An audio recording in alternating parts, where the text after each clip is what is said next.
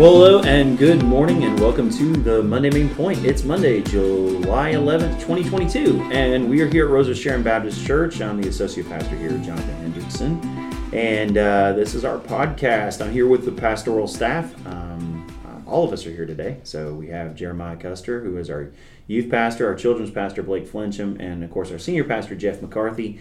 Um, we're all here, and we we use Monday Main Point to to uh, talk about the Sunday message or the Sunday service. Um, often we we take a little bit of time to talk about uh, go a little bit deeper into the message that one of us has uh, has preached. Um, uh, it, it, this is a little bit different of a podcast because today we're going to be talking about our service yesterday, which was our youth uh, camp report service. Um, our students um, have came back from camp uh, three weeks ago, I think. Um, they went to camp three weeks ago, um, and uh, yesterday kind of gave a report, shared testimonies from that, and shared some spiritual insights and things that they had uh, had learned um, while while at camp. And then of course Jeremiah had a chance to kind of share um, a little bit as well, uh, just sort of a, a short message devotional kind of thing um, on uh, something from camp as well. So we'll kind of talk about that today. Um, so it'll be a little bit of a different podcast, a little bit different feel to the podcast, but no, this would be a good discussion, guys. Um, so uh, the theme of the camp, Jeremiah. Um, oh, actually, Jer- so you, so you know, myself and Jeremiah and Blake all were at this camp, so we we were all there together and heard all the messages and things. The theme of the camp was unlikely. Um, unlikely, and it came. I think the theme verse, and Blake, I think you read this yesterday, was 1 Samuel 16 7, um, where the Lord says to Samuel uh, when he goes to select, he's selecting a king from for Israel, and uh, the Lord says to Samuel, Don't judge by his appearance or height, for I have rejected him. The Lord doesn't see things the way you see them. People judge by outward appearance, but the Lord looks at the heart. And so, of course, he's talking about um, David, right? David's not the most likely candidate out of all of his brothers uh, to be selected to be king. And God says, you know, don't just because he's the short guy, just because he's the runt of the litter, don't don't judge him by his appearance or height, because um, I'm, I'm not about that. I, I'm, I'm not what looks on the outside, but I'm looking more for the heart. And honestly, that's very applicable, I think, to students. Um, I think students uh, in particular, but I think our culture in general just has this idea that um, minister, like preachers, are supposed to uh, are, are, are, are, certain types of people, right?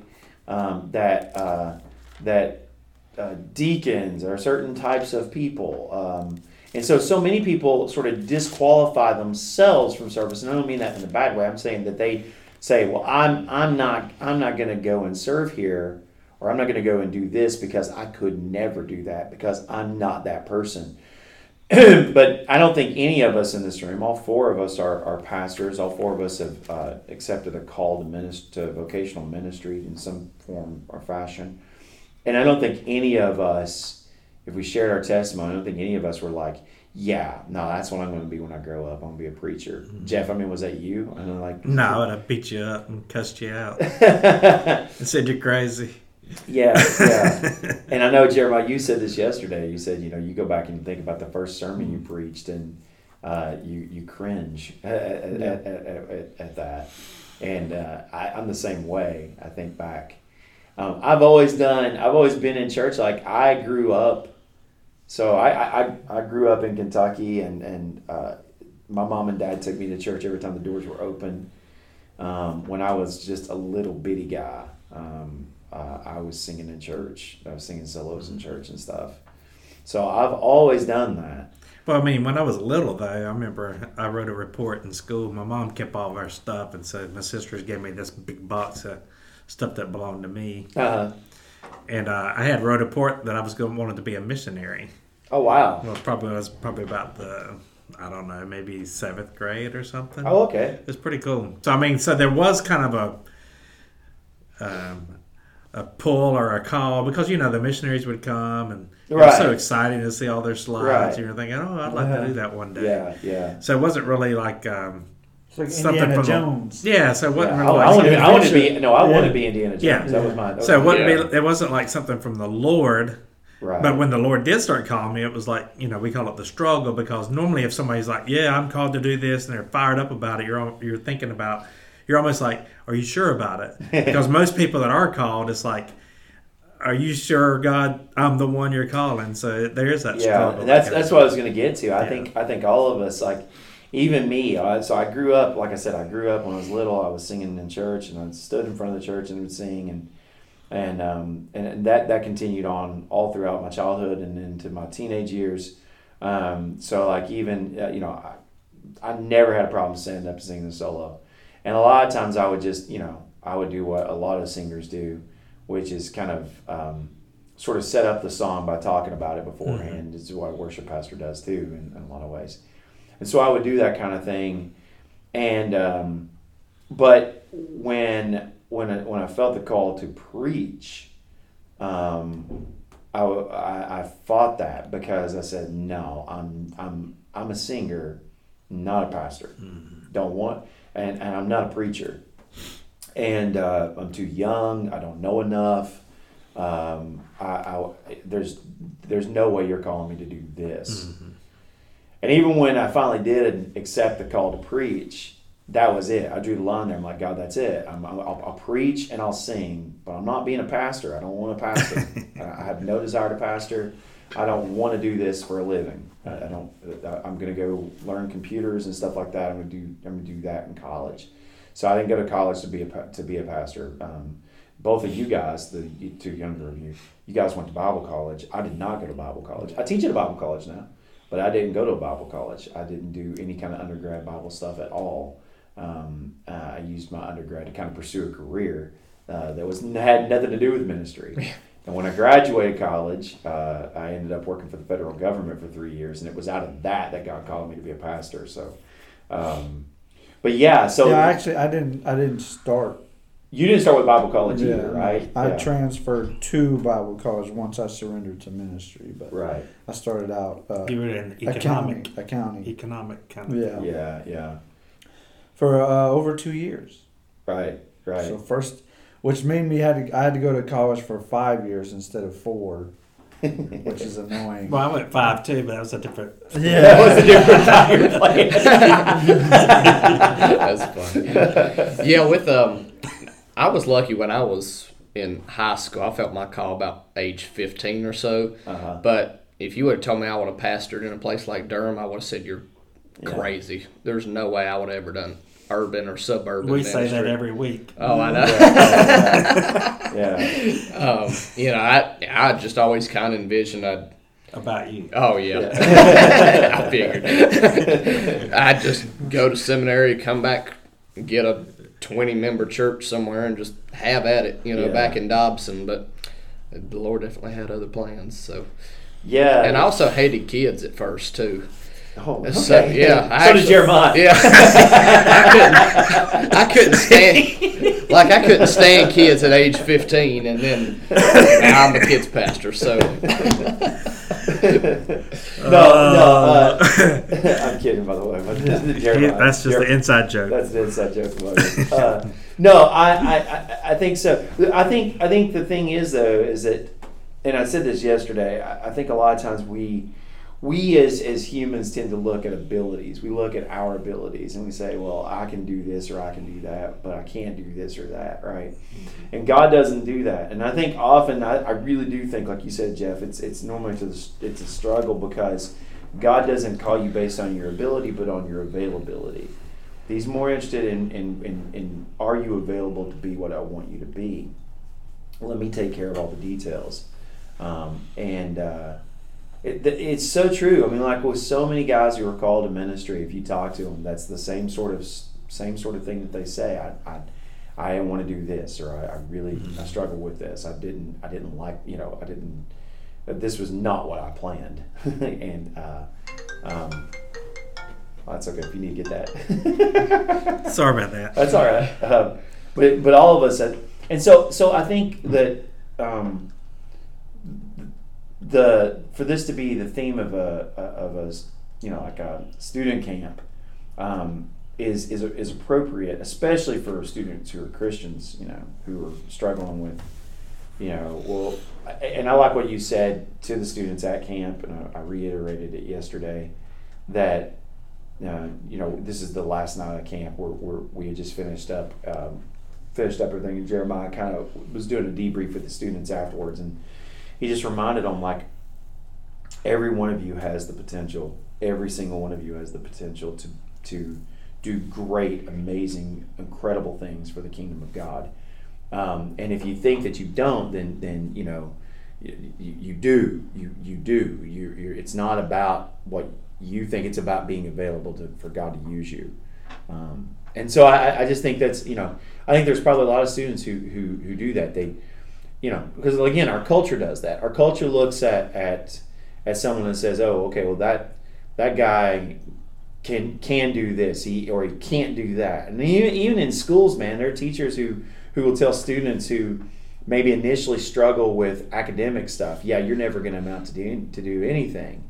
And then those same students grow up to be business CEOs you know and all these kind of things. And and um, you know it's um, it, it may look like on the outside that you're an unlikely candidate but God doesn't see things that way God sees God looks at your heart um, and so, and that's even true when it comes to salvation too, right? I think some people go, "Well, I can't be saved. Mm-hmm. Um, it's unlikely that God would love me. It's unlikely that God would would want me in His kingdom."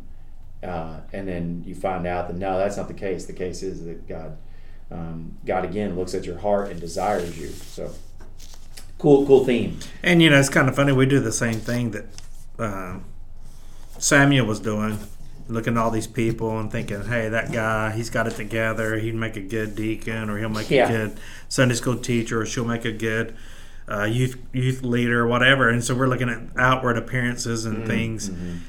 when really the one maybe God's trying to pick out is the one that's over there that is not not not showing all these these traits, but they have the heart, uh, you know, to serve God. Yeah.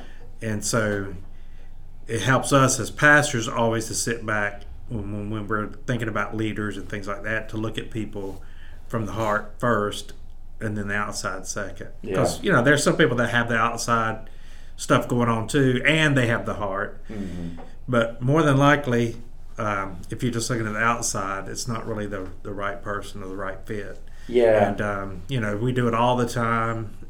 Um, you know, all the time. My favorite person that that that that, that serves as deacon is that for, is that guy that we go to and go, hey, you know, church nominated you, and we think that you would be a good candidate. And their and, and their first response is, nah, I, I you know, no way. Mm-hmm. You know, I like that person. Yeah. Because that person, that person, um, is going into it, realize, you know, thinking, thinking like we do, right? That I, I can't do that but they're not going in arrogant, right? They're humble. They, they, they realize it's not about it's not about me. But then, you know, I, I, say they're my favorite person. But my favorite favorite person is the person who does that and says, "But I'll serve anyway. Right. I can't be me, but if that's what if that's what God wants me to do, then I'll serve." And and then they end up being incredible deacons. Yeah. You know, but that's uh, that's true. Um, so let's talk a little bit about um, some of the things we heard from the students because man, there was some really great insight um, yeah, from our students really yesterday. Was. Some some some really cool things that, that was said. Um, uh, one of the ones that that's, that stood out to me, and it's not just because it's uh, not because it's my daughter. It's just I'm, I was impressed by the fact that that she said this. Um, was uh, when when she said uh, when I was Hope um, said, you know, the, the thing that stood out to her was that the gospel doesn't start stop, stop with me. The gospel doesn't stop with me. And um, she said, you know, it's so easy to just kind of get caught up in your own salvation, your own walk of faith, that you forget about there's other people out there who need this, and uh, and that you know it's important to to share to share your faith, to to, to live it out there because it's not just about me. And I think, man, there's a lot of Christians who need to hear that. A lot of Christians who who stop at me, Like, I got myself taken care of. I got my fire insurance. I'm I'm good. That's all I need to worry about now. And you know, it's up to you to figure it out, Jeremiah. It's up to you, Blake, to figure it out. You know, I figured it out. Why can't you figure it out for yourself, right? And but the truth is, is that you. I don't think any of us figure it out for ourselves. Somebody has to share right? That's a good question. Can you come to can you come to a saving knowledge of Jesus Christ without somebody sharing it with you? So this is a this is a tough one because we believe in the sufficiency of Scripture. Right. And what that means is is that we believe that Scripture has everything in it that you need in order to become a believer. Okay. Um, so technically, you don't need another human Mm-hmm. to to share the gospel with you. Mm-hmm. However, you need the scripture, Yeah. which was written by humans, inspired by God. yeah. Well, not just that. Why would you? Why would some random person just pick up this book? Mm-hmm. You see what I'm saying? Mhm. I, I think that happens. I think God leads. I mean, the Gideons. That was Yeah. kind of their whole mission But still, statement. but still, the book was written.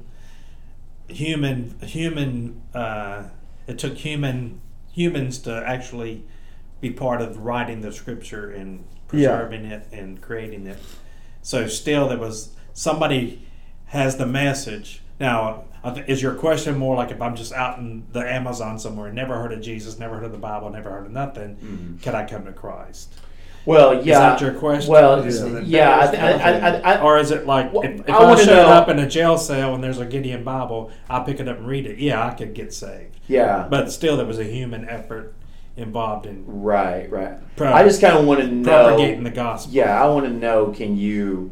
Does it take someone? Does it take someone sharing um, for someone? To, Because when he brought up the Because if- because if it thought about doesn't, okay. Ethiopian eu- eunuch who was reading it, He's but he reading said, "Who is this about?" And then he told him who was it about. Right, because if it doesn't, if, if it doesn't take a human, and Scripture is sufficient, then why not take the approach of the Gideons?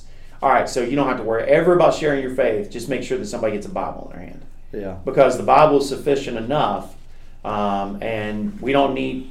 You know, that's that's all they need. That's that's that's all that's necessary. Just get a Bible in their hands, and you win. That's sharing your that's sharing your faith is putting the Bible in their hands. But I don't think any of us would agree with that necessarily. Um, Not as an approach to missions, and the reason for that is is because, like I said, I don't think there's any person on earth that's just gonna read this book without the precursor, like someone telling them, "Hey, this book is important. Hey, Mhm. this book contains the words of God." So, like, um, I think it, it might happen, like for the Gideons in their mission.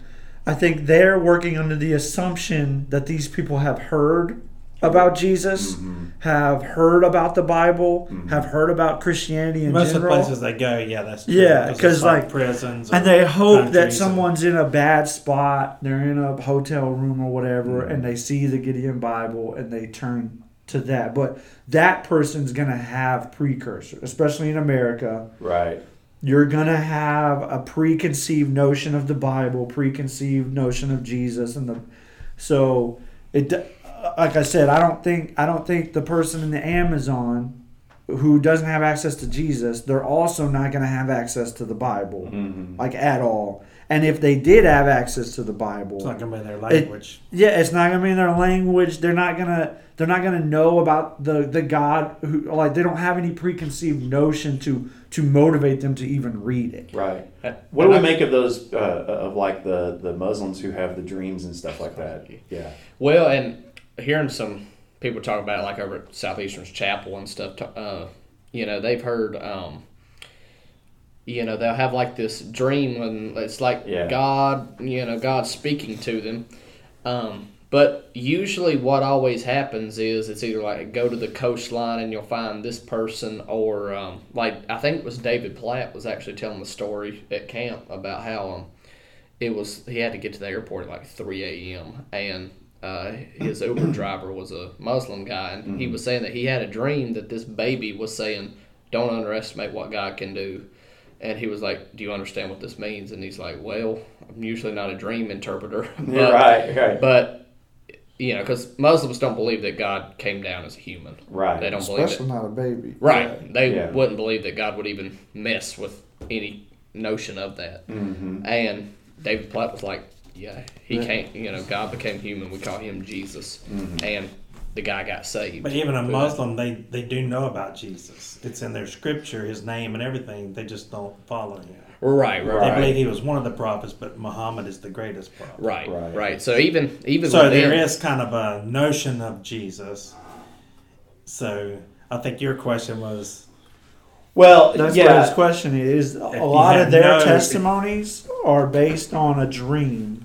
Yeah. Hmm. but a human. And he's comes asking, in- can we just get saved? Like, is, is God giving dreams out there just at random Right. so that people can come and be Well, I saved? mean, technically, the, the technical answer is God can do pretty much anything he wants. He wants.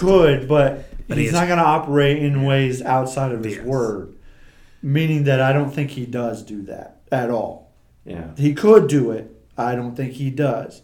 And because all these dreams that the Muslims give, they're always tied to I was told to go meet someone. I was I was There's a or there's a situation where somebody- someone came and interpreted Right, their right, dream yeah, for them. yeah. And so God still sent a messenger. And that's why we, when we before camp we talked a whole lot about when we seek God, we find him. And I mm-hmm. think I think some of these individuals they're genuinely seeking and so God sends a messenger. He sends a missionary, meaning that they still have to hear. So even with even with the dream, the dream might help.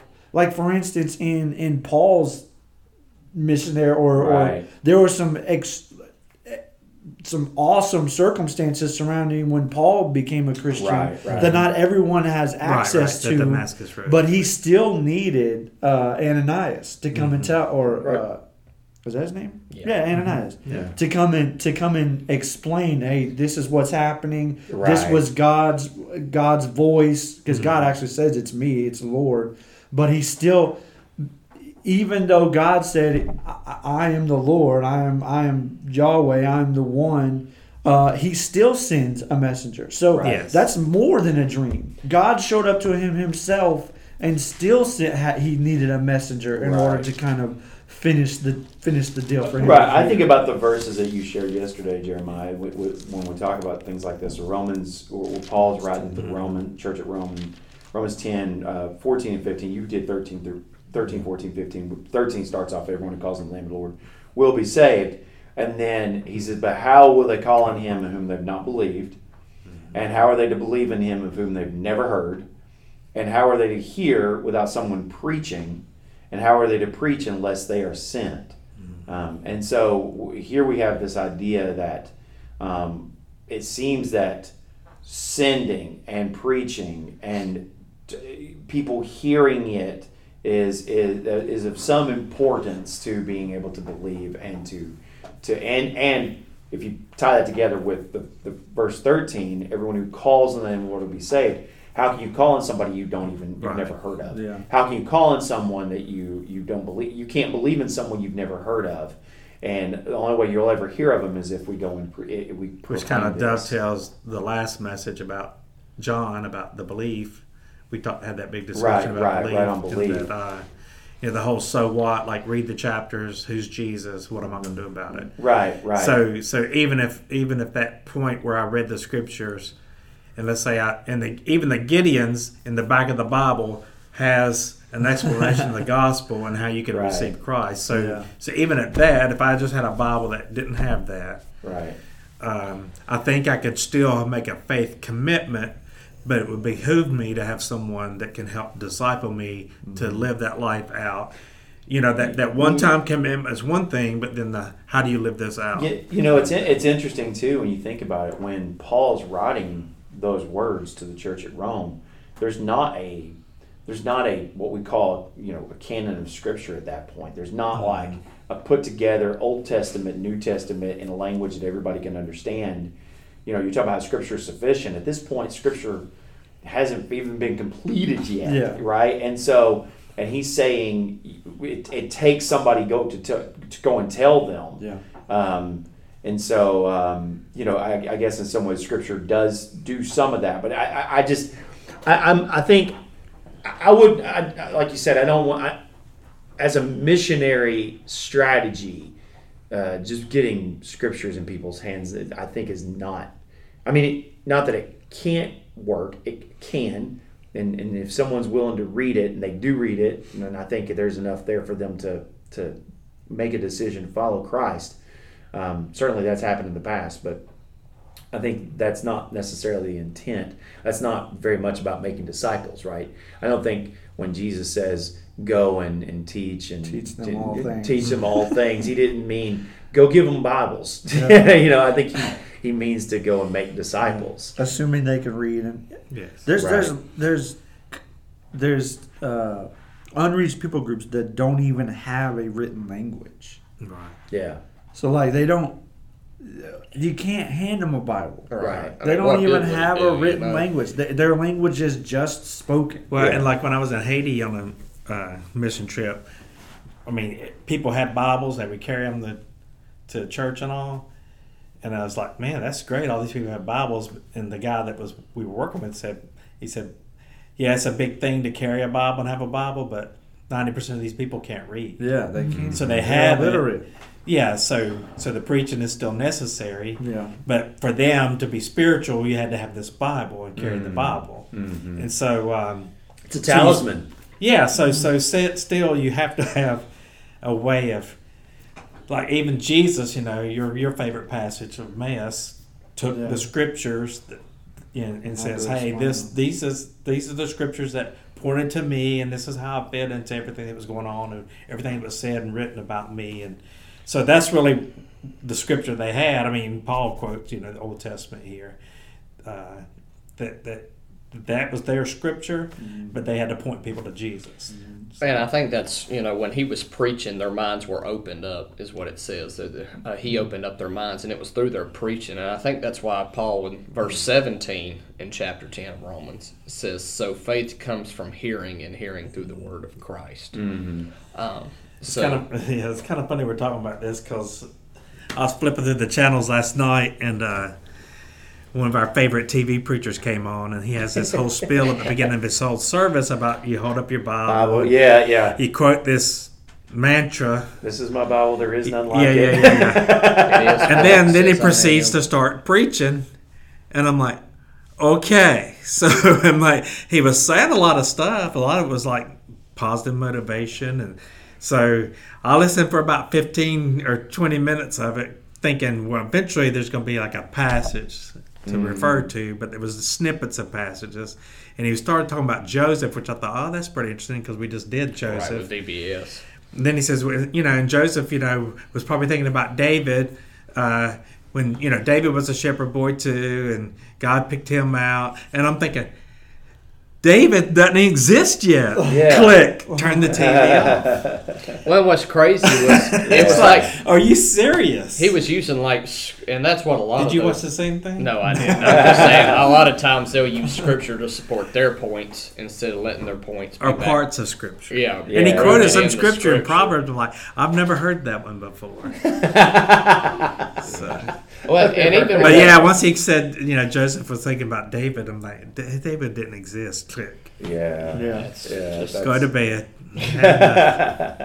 Well, let's talk about another insight that was shared with us. Uh, also, oh, uh, I just want a point of clarification, and I think I said this yesterday, but I want to make it clear. Camp probably sounded a little uh, on the post relationship with Christ side because all of our students, uh, and this is maybe the first year this has ever happened, mm-hmm. they all uh, were professing believers before we left for camp. Yeah. So in their reflections, it's less like uh, I, I, believed God was calling me into a relationship with Him. And so th- there was a pretty big emphasis for us on mission or the mission and sharing Christ, discipleship.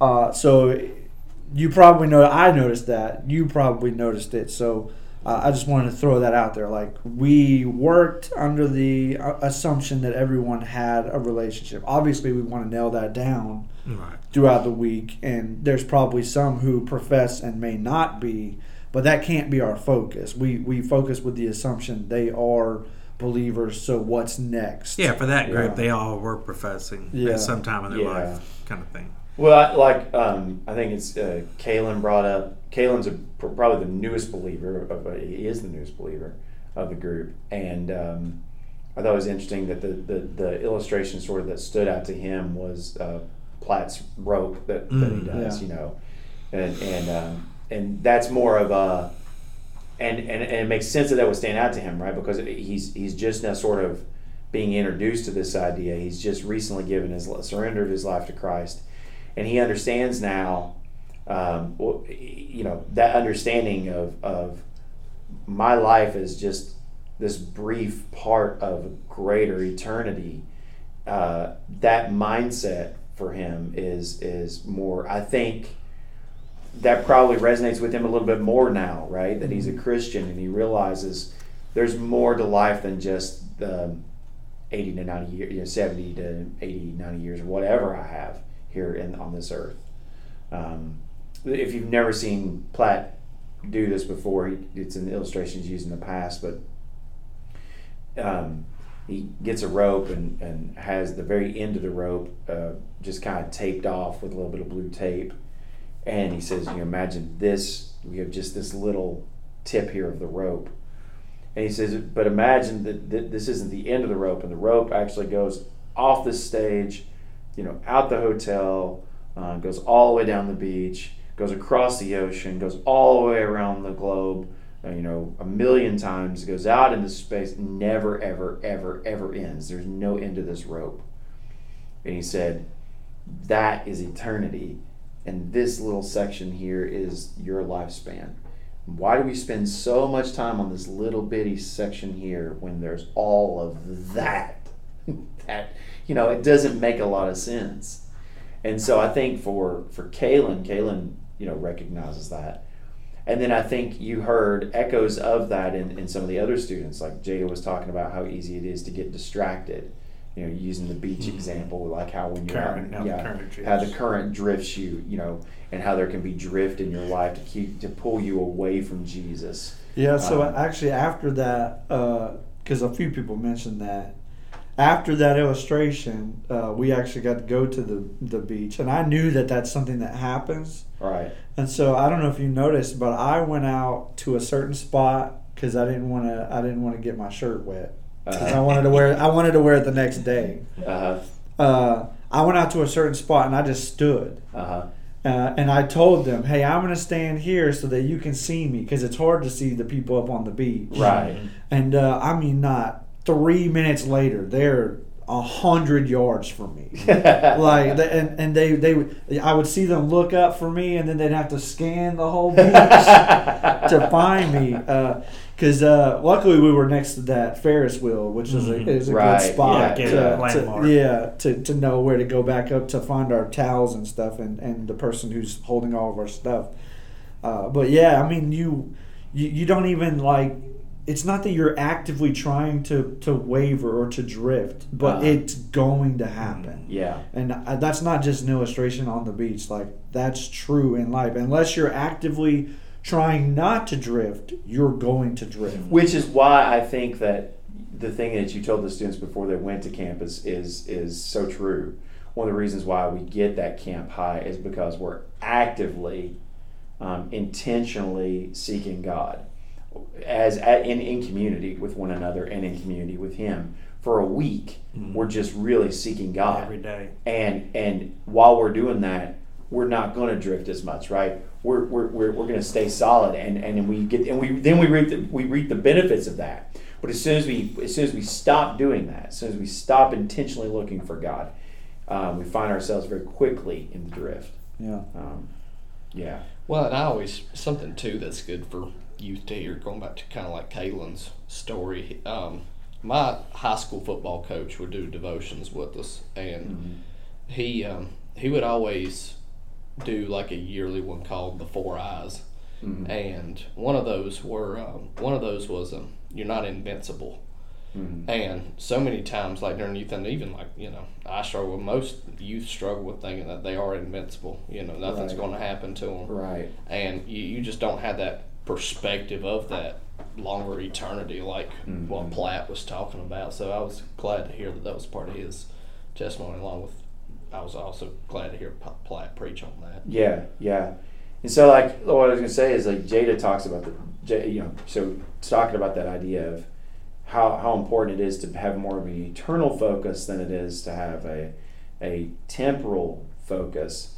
And I think you heard the same sort of thing mentioned by uh, Clark when he said when he when he mentioned uh, Mike Kelsey's uh, words. He said. Um, the thing you need more than anything else is intimacy with God. he said, if you can learn that, it'll save you a lot of heartache.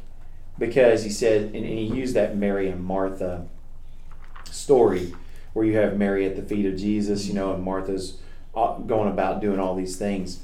Um, and uh, he said, um, uh, so often we get caught up in sort of the spin cycle of life. We're just all these things are going on and we think they're so important. We think that, you know, this the the turmoil I'm in with my relationship with my boyfriend or girlfriend is all that matters right now. Or the the struggles I'm having at my job are, are, are, are, just overwhelming. Or, you know, I'm using some adult examples here too. You know, my my bank account status right now is just overwhelming. And so we think that that's the most important thing. But the thing that we have to remember as teenagers and as adults as Christians is that the thing we need more than anything else in the world, anything else, is intimacy with God. And if you get that right, then everything else kind of there's benefits that follow after that. And he outlined some of those benefits too. But um, I thought that I, th- I, thought again that and Kalen's insight and then what Jada said, I think just sort of all sort of dovetail well with one mm-hmm. another. It's this idea of being intentional about seeking intimacy with God and how important that is, that really is. And then David mentioned one, and, and I, and I um, David's insight that he shared. Um, I actually don't know as much about it. Yeah. Um, is this idea that uh, I think it also came from Mike Kelsey, yeah. who said that that we have to view God through the lens of grace. So um, expound on that for me a little bit because I know David tried to, but I wasn't. I, yeah, yeah. I, I, I, want to hear more about. So basically, he, he, said he he asked everyone to raise their hand. Who's ever tried to look at the sun? And, and, everyone in the room is like, "Oh yeah." so it's kind of like God's have. holiness. Yeah, and he's like, and and then he talked about you know, uh, of course I've tried multiple times. I feel like I can do it. Yeah. Uh, and we can't because when you look at the full, I mean, and that's not even the full sun. I mean, because mm-hmm. there's so many things between us and the sun.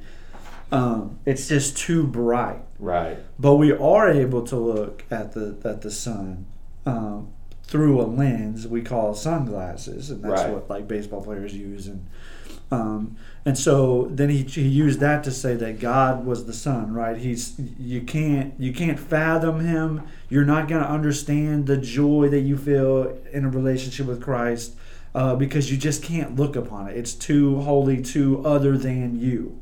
Mm-hmm. And so you need the lens both of grace and relationship, but also the lens of Scripture mm. to help you understand what's going on, to help you understand who God really is. Uh, and that's the lens you want to look through so that you can see God. It's it's you're only truly seeing God if if you're in relationship with Him and and have access to His Word and His mm-hmm. His revelation of Himself. So right. it was probably more complicated than David said. I think David probably could have. Uh, uh, done better two, two weeks ago, three weeks ago. Yeah, yeah. Um, but it's kind of an advanced kind of philosophical uh, yeah. illustrations. Yeah, it really is. Yeah. Um, I gather that that's what he was trying to get at. Yeah. I, I, think I tried to say something like that yesterday, yeah. but um, yeah. So so it's that idea that you can't even comprehend God because He's so so other than, which you know I, have often thought. Um, I mean, I know that that in the Old Testament we see people in communication with God um, but I, I have this idea in my mind, and I, maybe I'm wrong about this, but I think that had, had the only way that we can truly comprehend God and understand who He is and understand His will for our lives and all that is through Jesus Christ, because we couldn't understand God um, and, and, and, until He came into a form that we can understand. Does that make sense? Yeah. Mm-hmm. That we couldn't really understand Him and and and and and uh, certainly couldn't enter into a real relationship with Him unless He comes as as one of us. And so, um, the coming of God, uh, you know, God in the person of Jesus Christ, um, seems to me to be important for us to truly understand who God is. I don't know, maybe I'm wrong about that because again, in the Old Testament, you do see people being able to communicate with God and and seem to have a relationship with Him. But um, I don't know. What's your thoughts on that? Have you uh, uh is is Jesus necessary for us to understand who God is? Again, I think the scriptures are right. That's that's God's revelation of who He is. So God revealed Himself in the scriptures. Right. But then when Jesus shows up, Jesus says, "But the scriptures were all about me." Right. So uh, you're you're basically saying the same thing when you say that that God revealed Himself in the scriptures. He also revealed Himself in Jesus because you won't properly understand the scriptures unless you properly understand Jesus. Right. And I think yeah, um, so I think the Old Testament. I always look at like snippets or glimpses or, you know, photographs or, you know, um, video clips of God. So, mm-hmm. so, so, like for Moses, for example, he wanted to see God, but he wanted to see God in all his full glory. And God's like, "You can't do that; you'll you die." Right. And so he turned turn around, and God showed his backside to him. So he showed him a little bit. Mm-hmm. So it's always just a little bit. Right. Uh, when Jacob wrestled, he's like, "I wrestled with God and lived." Mm-hmm. Well, he it was some kind of form that he wrestled with God. Right. Um, and so, um, so Jesus then actually when he comes, uh, we beheld his glory as the only begotten of the Father, full of grace and truth. So, right. Because he was able to show that lens of grace and truth, then he was able to reveal who God really is. And right. then, of course, his glory was there on the cross uh, for everybody to see and behold. And then the veil was torn, which right. then gives us that opportunity to go into the presence of God uh, in a in an invisible sense here on this earth, while we're in this form, but eventually in that, that eternal form that uh, Platt was alluding to, we'll actually be able to see him face to face, and we'll be like him because we'll see him like like right. he is. I think I think so, I think of, right now we have that glass darkly and all that right. stuff. I think of Hebrews one too. You know, uh, long ago God spoke to our ancestors by the prophets at different times in different ways. In these last days, He's spoken to us by His Son. God has appointed a mayor of all things and made the universe through Him. The Son is the radiance of God's glory. Mm-hmm and the exact expression of his nature, sustaining all things by his powerful word. So, the idea there being that that, that he's the exact expression of God, yeah. and so um, he's a more I think he's a more understandable expression, right? Because and you're right that the I guess where I'm get, getting at with that is exactly what you said. Even if we think that the word is sufficient, the word is the recorded revelation of God about his uh, about Jesus Christ, right? About his Son, which is his true revelation of himself, right? But the, um, but the only revelation we have available to us is is Scripture, yeah. and so that's why it's so important. Um, yeah, yeah, good stuff. Um, and then um, uh, I'll I'll use the the the last couple of them that I think stood out, and I think. Um, uh, if I'm not mistaken, Jesse sort of talked about. Um, I think she talked about missions as well. Yeah. And so did Autumn. Yeah. yeah. both of them talked about the importance of of sharing the gospel and um, how that sort of last night sort of resonated with them. Um, and so, and that sort of led into your your message, which was an illustration that David Platt uses um, uh, and used in that last uh, session about Coca Cola and and how how Coca Cola um, has had this really humble beginning. Like they sold like nine drinks a day, um, and then they grew to this mega, uh, mega industry where um, three what do you say three percent of the world's beverages are Coke. Um, that there's so many flavors of Coke that you it would take you nine months to drink them if you drank one a day. No, nine uh, years. Nine years. Wow. One, um, one a day, nine years. Uh, that there's so many different flavors of it, and and uh, that there is uh, that uh, there well, and all the other products that they're bottling. Yeah, their too. net worth. Yeah, they, they technically own like Minute Maid. Right. So there's like yeah. juices. Right, but their uh, net. I think Gatorade might be Coke now. I'm not sure. I don't know, but their their net worth is greater than most countries' economies. Um, uh, uh, you know that that's that's incredible, yeah. um, and that they're the big thing is though is that they are spread globally to the point that, and I, I really, uh, David mentioned this in, in his illustration. Well, then you gave two really great uh, anecdotes yesterday about your own experiences with being in the middle of the Amazonian jungle, where you know it takes four days just to just to get there, um, and uh, and there's no easy way to get there, and you get there, and Coke is already there. The gospel isn't there these people don't know who Jesus is at all, but they know Coca Cola. Yeah. And and and the the thing that David Platt said, and, and this resonated with me a lot, is that Coca Cola has done a better job of selling the world brown sugar water than the church has done in giving them eternal life. Mm. And that that's really condemning. And and, and, and we've been around longer. A lot longer. A lot longer. Thousands of years. Well, and part of the Coke's mission, if you, it, I like to watch the History Channel. They have like these series called "The Food That Built America," the beverages. They have the Cola Wars and all that stuff. Right.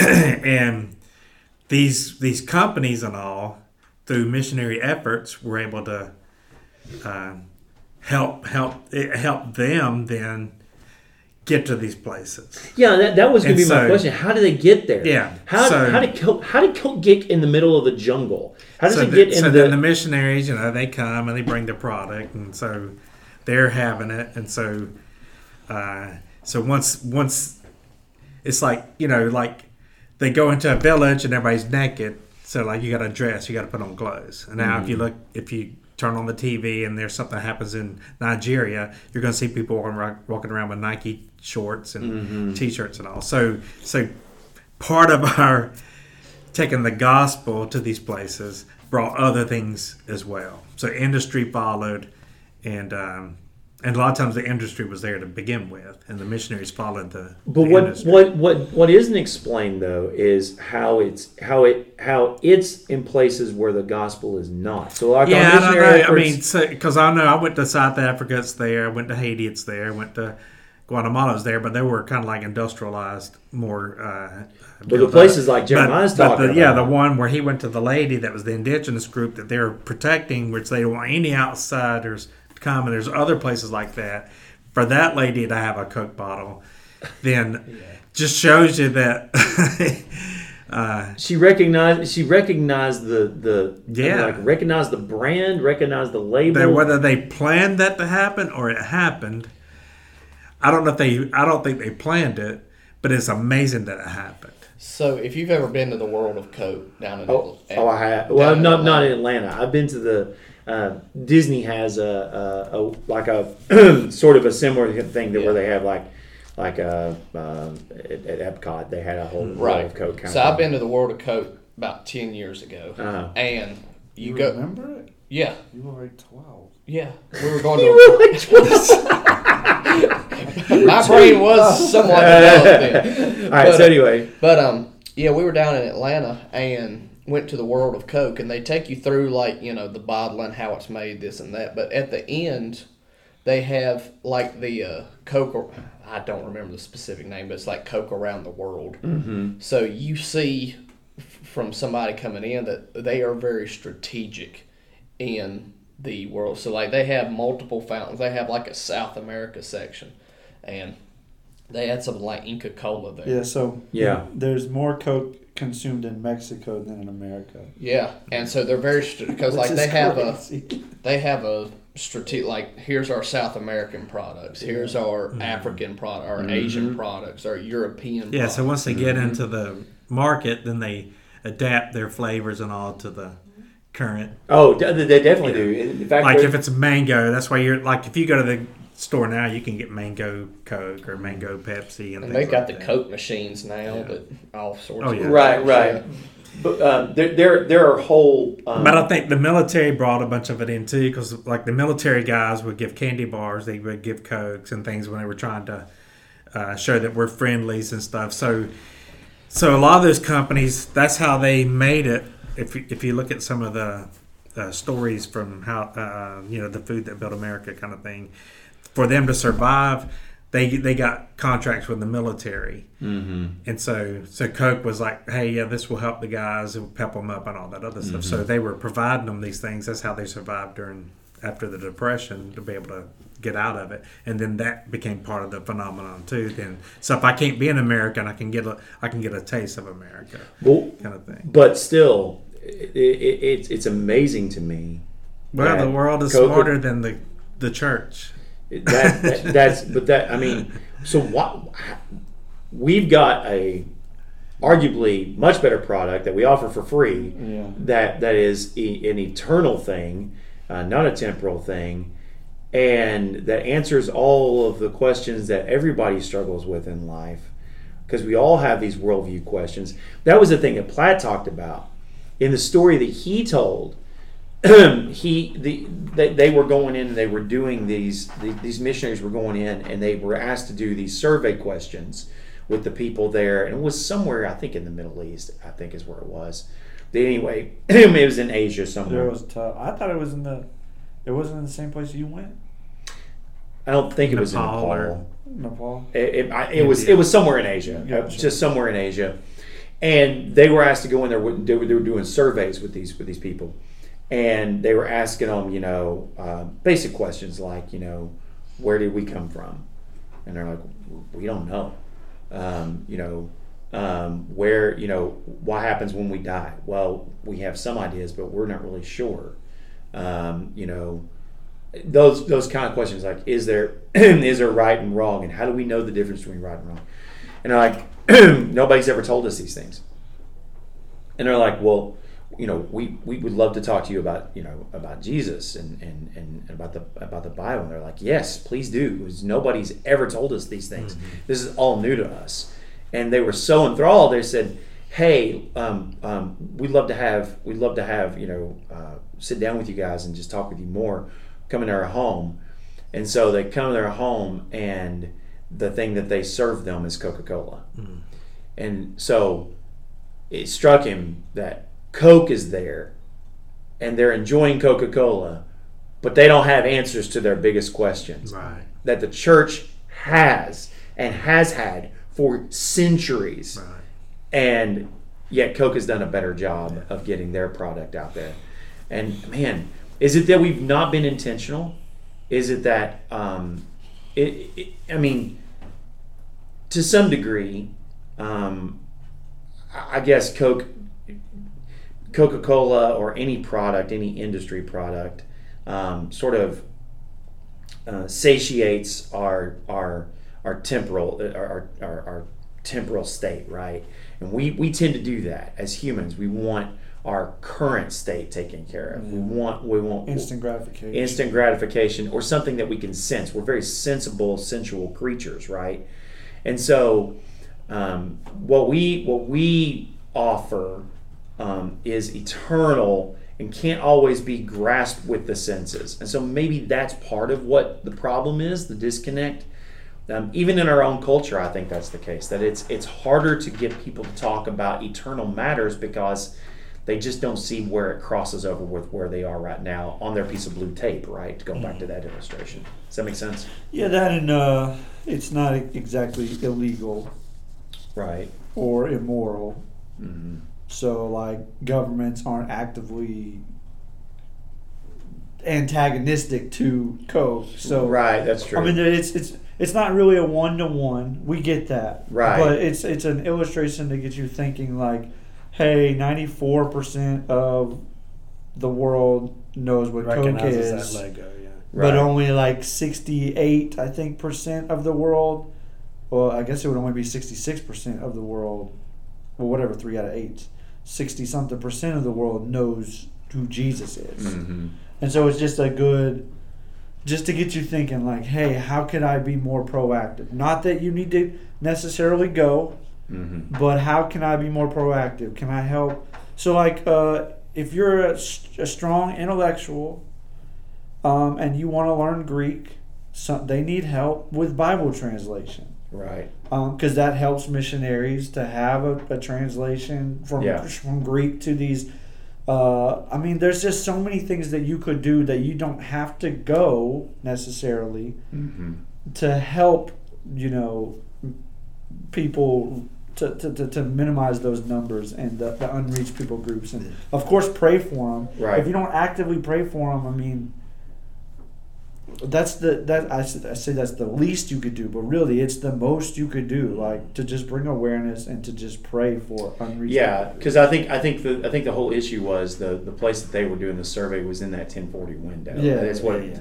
So Platt's point was is yeah. that there's this whole window of, of people, a whole group of people that don't know the gospel at all, don't know Jesus right. at all. It's closed to the gospel. Right, it's closed to the gospel, but they know Coca Cola. you know, they. they and know, what's ironic that. is in yeah. that 1040 window is where Christianity originated. Yeah, really, right. That's it, really it, ironic. It is. It is pretty ironic.